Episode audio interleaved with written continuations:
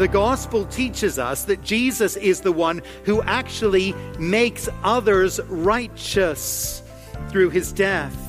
And by the gift of his Holy Spirit, he helps his righteous people, his people made righteous, to grow in righteous living. You're listening to Encounter the Truth with Jonathan Griffiths. And Jonathan, as we begin our message, Waiting for the Lord, you used a Bible word a few times right there. Want to make sure that uh, we're all on the same page. When you talk about righteous or righteousness, what are we talking about? Well, the person who is righteous in Scripture is fundamentally one who is right with God who has right standing before God, and then having that right standing learns to behave righteously, that is, in, in the right kind of way, in a way that's pleasing to God. And we need to understand that righteousness is only available to us as we trust in Jesus, as he takes away our sin our guilt before God and gives us as a gift his perfect standing and that's the gift of righteousness. And sometimes in the Old Testament, you know, we'll we'll see that the the righteous are contrasted with the wicked, and we're going to see that actually in the Psalm we're going to be looking at today. Uh, but but that really means the the people who are right with God and the people who belong to Him. And as we read the whole of Scripture, the whole Bible, we understand that being in the right with God is only possible in Christ. So that's what we're thinking about. It's a, it's a gospel reality to be a righteous person. Well, we look at that today, as you just heard, in the book of Psalms. We're actually in Psalm 37. So if you have a Bible handy, join us there as we begin our message, Waiting for the Lord. Here is Jonathan.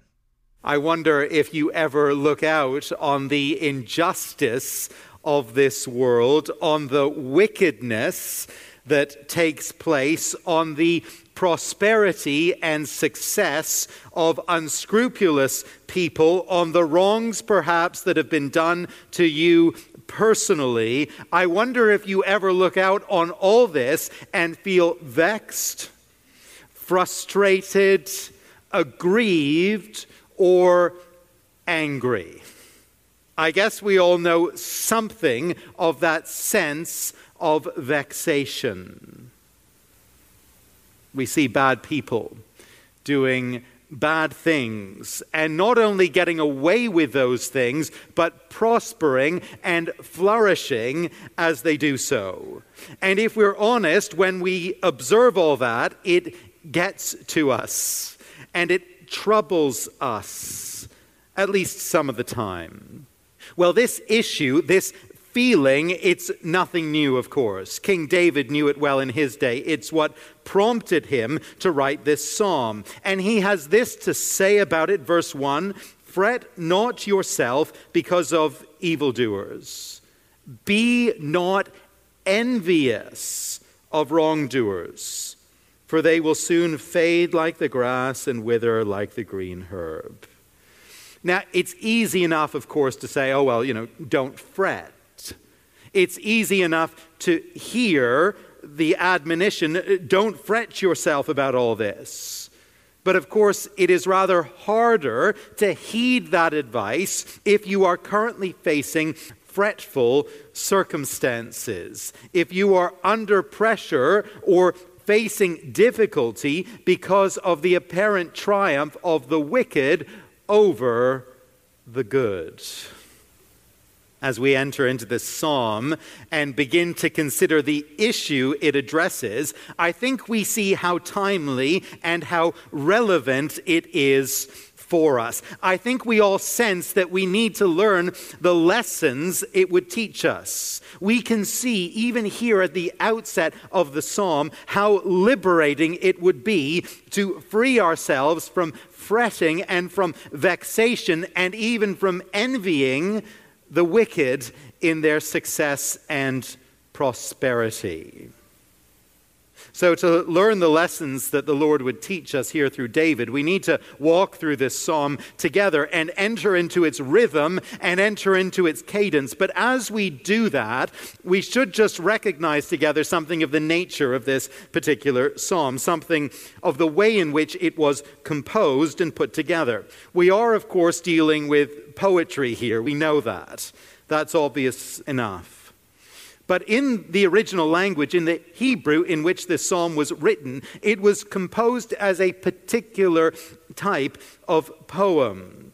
It's actually composed as an acrostic poem where each new thought, each new stanza begins with a new letter of the Hebrew alphabet. We, we, lose that in the English, of course. You can't preserve that. We don't see it. But it is a sign to us that the structure and the flow of this psalm are poetic in nature. The psalm, it is shaped by art and by beauty as well as by content. Now, the reason I mention all that is to emphasize the fact that we should actually read this psalm uh, like a poem. We don't read the psalm like we would read a New Testament letter and expect, you know, point A to be followed by point C and then to be followed by point C with a kind of linear logic of an Apostle Paul. No, in poetry, themes come in waves and they come in cycles. They, they get mentioned, they get explored for a little bit, they get set aside, and, and then they get returned to a little bit later. And so, as we immerse ourselves in this beautiful psalm, we won't try and go verse by verse and follow a linear structure from beginning to end, but we're going to just stand back a little and draw out some of the repeated themes from the whole psalm. So, then, how does David the psalmist help us to avoid fretting ourselves because of evildoers? How does he help us navigate and address the pressing issue that he raises for us? Well, he helps us by profiling for us two types of people, two types of future, and two types of response. And in outlining things this way, I'll say I was greatly helped by my friend Christopher Ash, who is uh, producing some wonderful work, some wonderful books on the Psalms just at the moment. But, but two people, two futures, two responses. We, we begin with two types of people. David wants to show us and highlight for us that there is all the difference in the world between the evildoers and the righteous, between the wicked and the meek.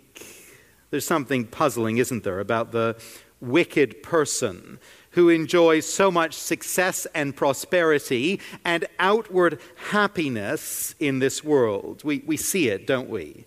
From time to time, the evil ruler, the dictator who enjoys wealth and privilege and a life of luxury, even as he oppresses his people actively and all the time. History has provided us with ample examples of that profile of person. We see them enough in the world today if we look around. Or we think of the unscrupulous business owner who is, is hard on his employees, dishonest with his customers, brutal with the competition, but who builds great wealth and a sprawling commercial empire. We think of the celebrity, don't we, whose personal life is a, a mess, substance abuse, maybe, pride, arrogance, sense of entitlement, but whose fame and success and wealth only grow day by day. We, we know the stories. We know names perhaps from our own experience, names from the newspaper. They come to mind maybe even as we consider the profile. And here in the psalm, David acknowledges the fact that we might well be envious of the wicked, of those whose lives are actually marked by wrongdoing. There is something enviable about their material prosperity, their personal success. They prosper in their way, verse 7. And they have abundance, verse 16.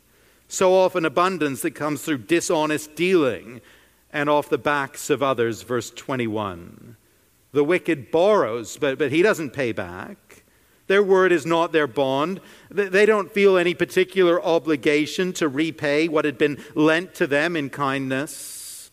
They're out for themselves, and they're not concerned for the consequences or the impact on others. There will be a type of wicked person, verse 12, who plots against the righteous, who not only conducts his or her own affairs in a wicked way, but is actually overtly hostile toward those who do good. The wicked, verse 32, watches for the righteous and seeks to put him to death. Bizarrely, things seem to go pretty well for such people more often than we might expect. Verse 35 I have seen a wicked, ruthless man spreading himself like a green laurel tree. Beautiful home, beautiful family, wealth, success, health, all the rest, yet a life that is absolutely rotten to the core. That's the wicked. That's one type of person that David profiles for us. And it's, I guess, familiar enough. But now we turn to the other type of person he has in mind the righteous person, the meek person, and such a person could not be more different. The contrast, it couldn't be more stark.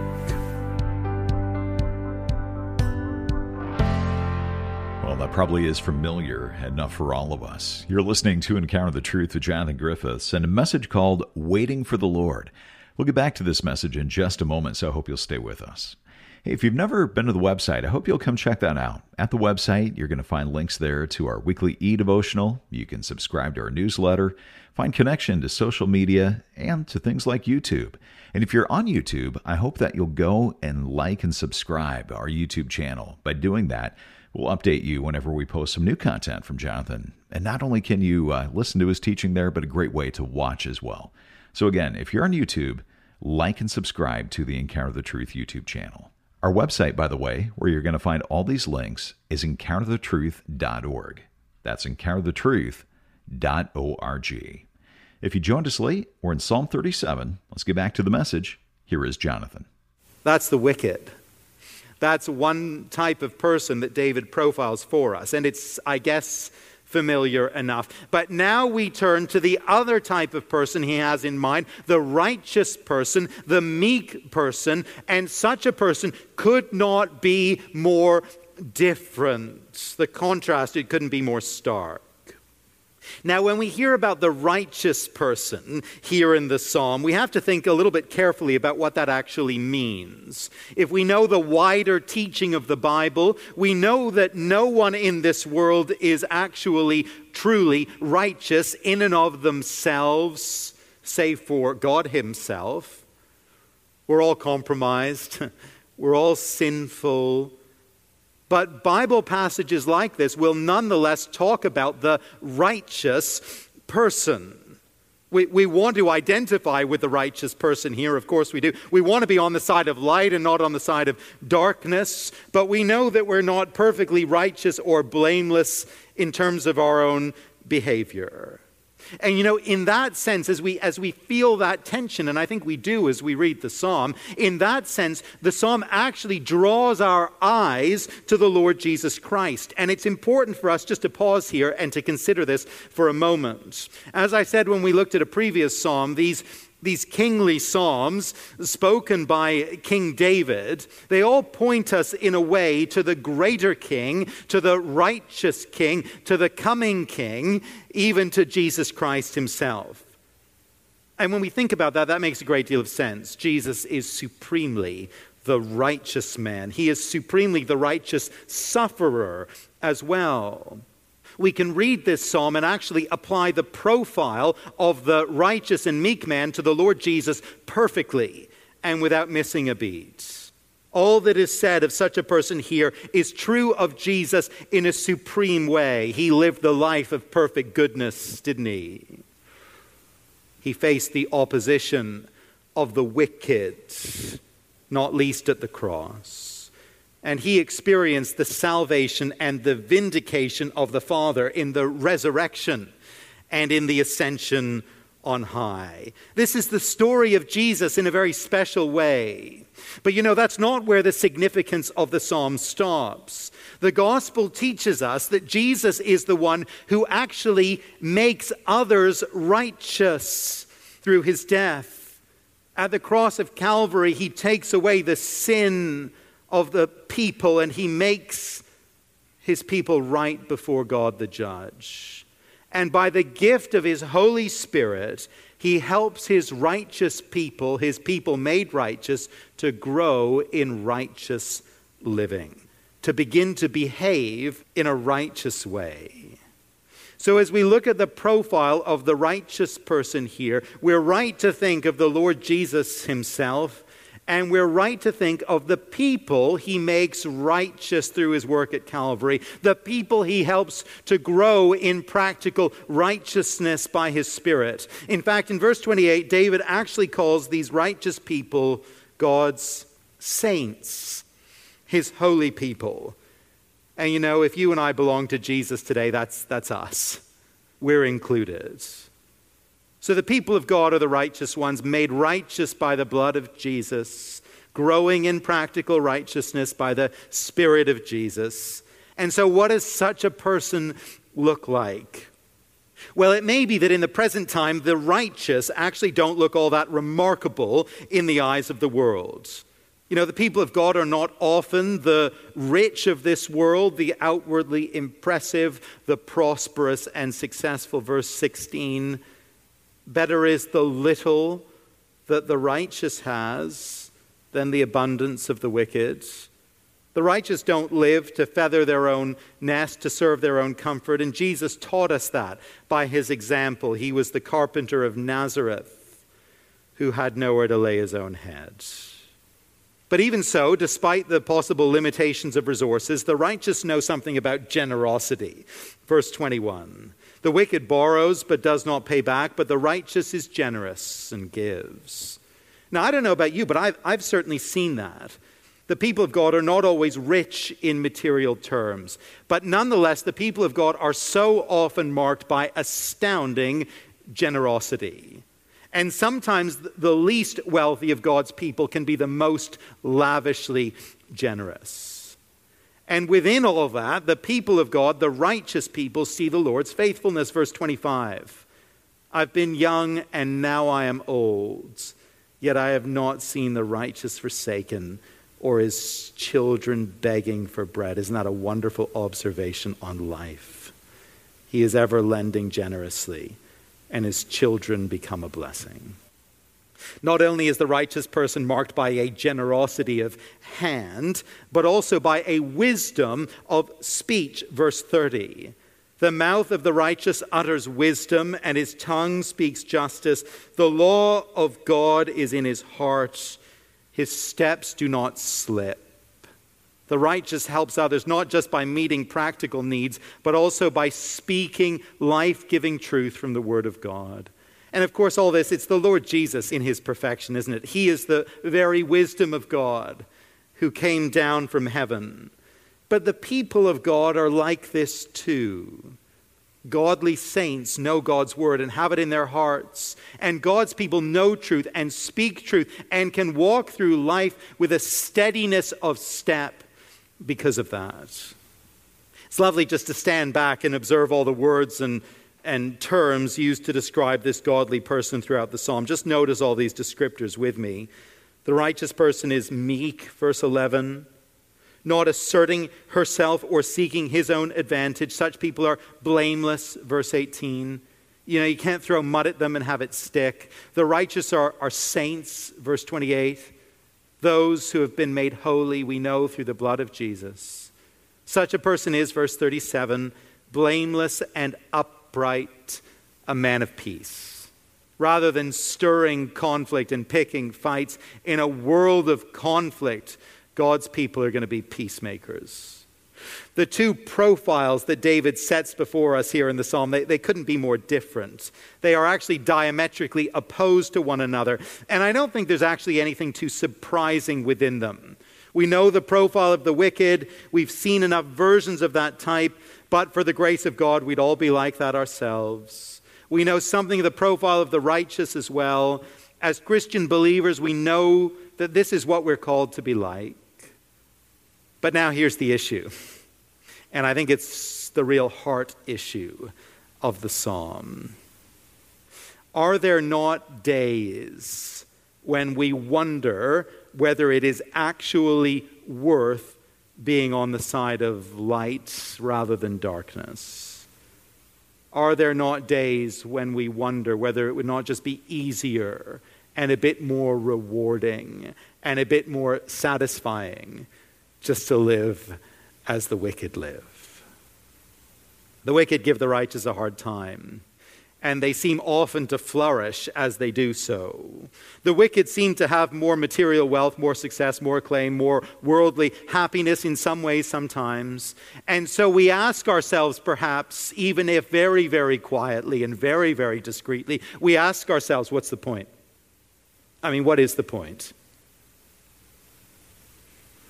If you're not a Christian believer and you wonder if all this is actually for you, it's, it's actually a reasonable question on one level, but it is a vitally important one. Why buy in to all this when living the world's way is easier and seemingly more rewarding much of the time?